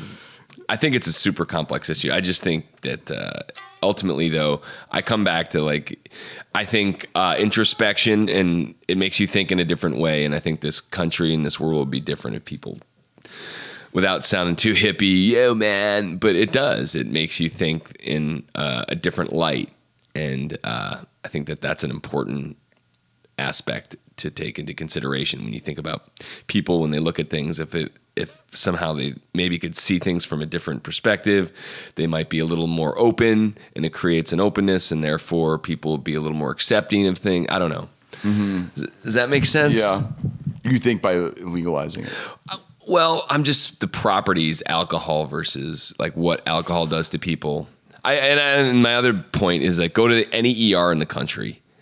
You know, eighty percent of their visits are alcohol related. How many? Like, if you Oh, listen, if you look at the statistics of ERs, Yeah. all the bullshit. And those are the people on the front lines of, of emergencies and people dealing with bullshit. How many of those uh, admittances are alcohol related? Well, plus if all right, they're looking at pot marijuana as like a way of combating diseases or providing relief or or you know totally. That's you know other. and, and the fact that it like alcohol does not do those things Yeah. it may be maybe a relief thing i don't know i, I don't think you you know if you do drink alcohol for relief you know from an illness or something it's it's going to have its effect like i think over time that's potentially negative mm-hmm.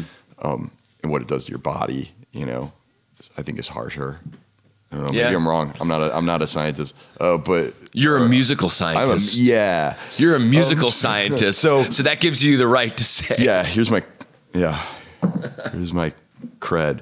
Um, so the fact that it even has a shred of that makes it a, a more positive thing. You know, the fact that it could be used for something. Yeah. My brother has a um, a friend who's going through uh, late stage pancreatic, and Wow. he, he's using medical marijuana. So I mean, it's clear that it's you know Yeah. it has absolutely, uh, and then the CBD thing, the cannabis that uh, supposedly flushes out cancer cells. I Mm-hmm. just think it's it's pretty groundbreaking. The the big scary thing too, though, is you have all these big pharma companies that are going to come in and start dominating it, and that's scary. And what potentially altering it? Yeah, or just like you know, there's good. There's a, it's already going on. The huge push. Everyone's, you Yeah. know, you're gonna have like Monsanto weed, Right. which is scary, and I don't know the answer, so I'm gonna shut the. Up. Of course, uh, podcasts about music digresses into drug. drug, drug How cliche is that? I know. Oh man. Um, do you have any questions for me? Because let's. no, I, I wanted you to. I wanted. I'm glad that you took the time to come on. I, I wanted people. I think a lot of people have seen you play, but don't know much about you on Nantucket, and I thought this was a good chance for them to get to know you and your background. Thanks for exposing. Um, do I have any questions for you? You don't have to answer. No, that's, that's yeah, talking- See, there you go. I asked a question. Do I have any questions Yeah. See, I told you. you? Uh, why do you hate me so much? Do you regret bringing? What's up with that? Is Lance Mountain the worst band you've ever played in? One of them. It's the longest band you've ever played in. The, Six years. Oh, perfect timing. well, essentially, I'm still in ba- other bands, but I don't know. Yeah, Lance Mountain's. Uh, They just haven't played in a long time. do you want to talk about that? what?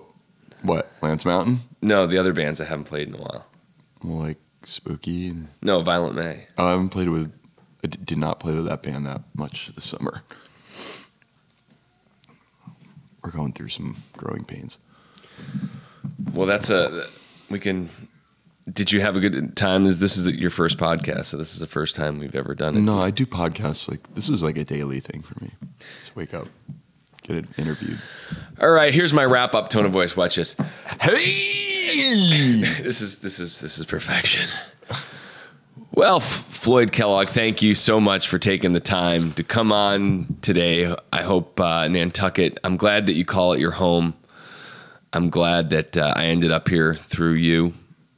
Uh, I now have a wife and child because of you. that's yeah. You're one. I can. That's I not- can. I can honestly say you. You are hands down one of the best musicians I've ever played with, and uh, you know, you're a pro, total pro. And Nantucket is lucky to have you on the island. And uh, you know, you can see Floyd playing in Foggy Roots. Buckle and Shake, Earth Got the Blues, You can look up- Coco Vin. Were you in Coco Van once? No. No, I recorded their thing. Their I know. First record. Floyd's in every Or band. well, then you can look up the original bands. Do you think that people get a little sick of you, maybe a little annoyed, like, oh my god, this Here guy's comes in- this asshole. Here comes this ass.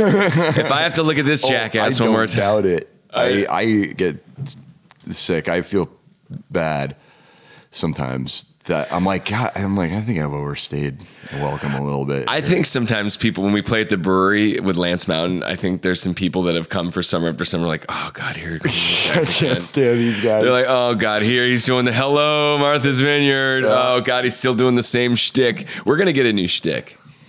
you, you just you wait, people. 2017 new shtick flipped around. Absolutely. um, costumes, big hair.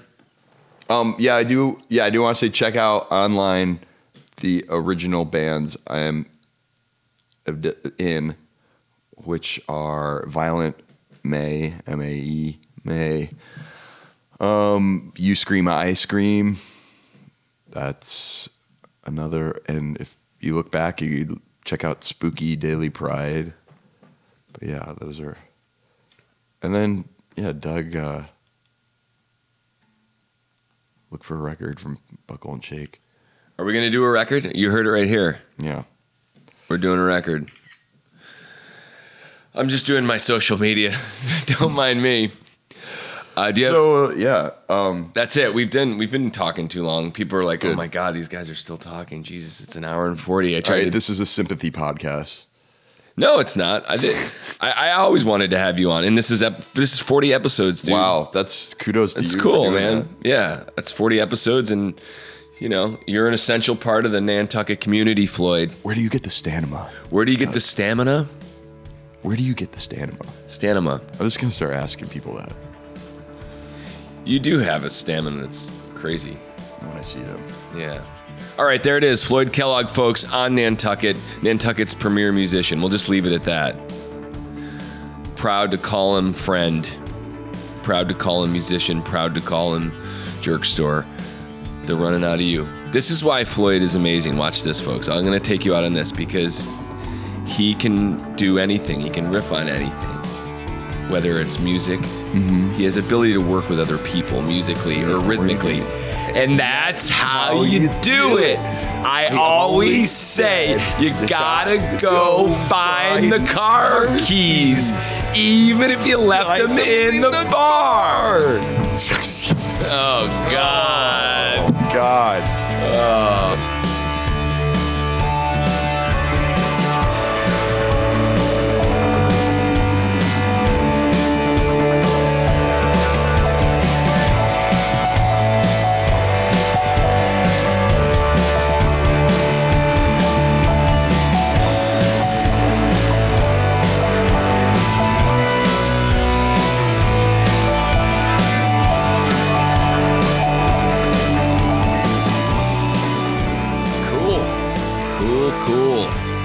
I didn't think we were going to end up talking about uh, the the marijuana issue. That wasn't that was that was a curveball, but that's what happens on these podcasts, and it's supposed to uh, you're supposed to hear the conversation, and hopefully you guys enjoyed that, and uh, hopefully you guys get a better feeling for who Floyd Kellogg is, musician, sound engineer, father, and now Nantucket resident. We're lucky to have a guy like Floyd out here. And I would encourage any of you guys that are thinking about recording any music, uh, definitely hit Floyd up because he's the man for the job. You know, he's a total pro. He's been doing it a long time. He's got rock and roll in his blood. Man, you know, he's an inspiration, man. He is. I'd, I'd be lying if I say he wasn't. You know, he pushes, uh, I find myself pushing my, when I play with him, I find myself pushing my, you know, wanting to get better, you know, because he's just such a natural. I'm the kind of musician where I have to work and practice and practice and practice. Not that he doesn't practice, but uh, I'm just way behind. And I've given up to that. I succumb to the fact that it's just going to be an evolving, an evolving craft of mine. Just getting better, but uh, you know, Floyd just is uh, sets the bar pretty high. Hope you guys enjoyed that There it is, folks. Episode 40 down. Floyd Kellogg takes it. What do you think, Floyd? You psyched to your episode 40? Well, hopefully. Hopefully, you guys enjoyed that. And uh, why don't we listen to one of Floyd's many bands? We'll have You Scream, I Scream take us out, finish that song out, Card. It's one of my favorite songs by the band. Who is playing next week? Uh, they haven't been playing in a while. They're, they have a show next week at the Cow Barn uh, out by the airport, which is, should be a fun, rocking show. Looking forward to it, as always.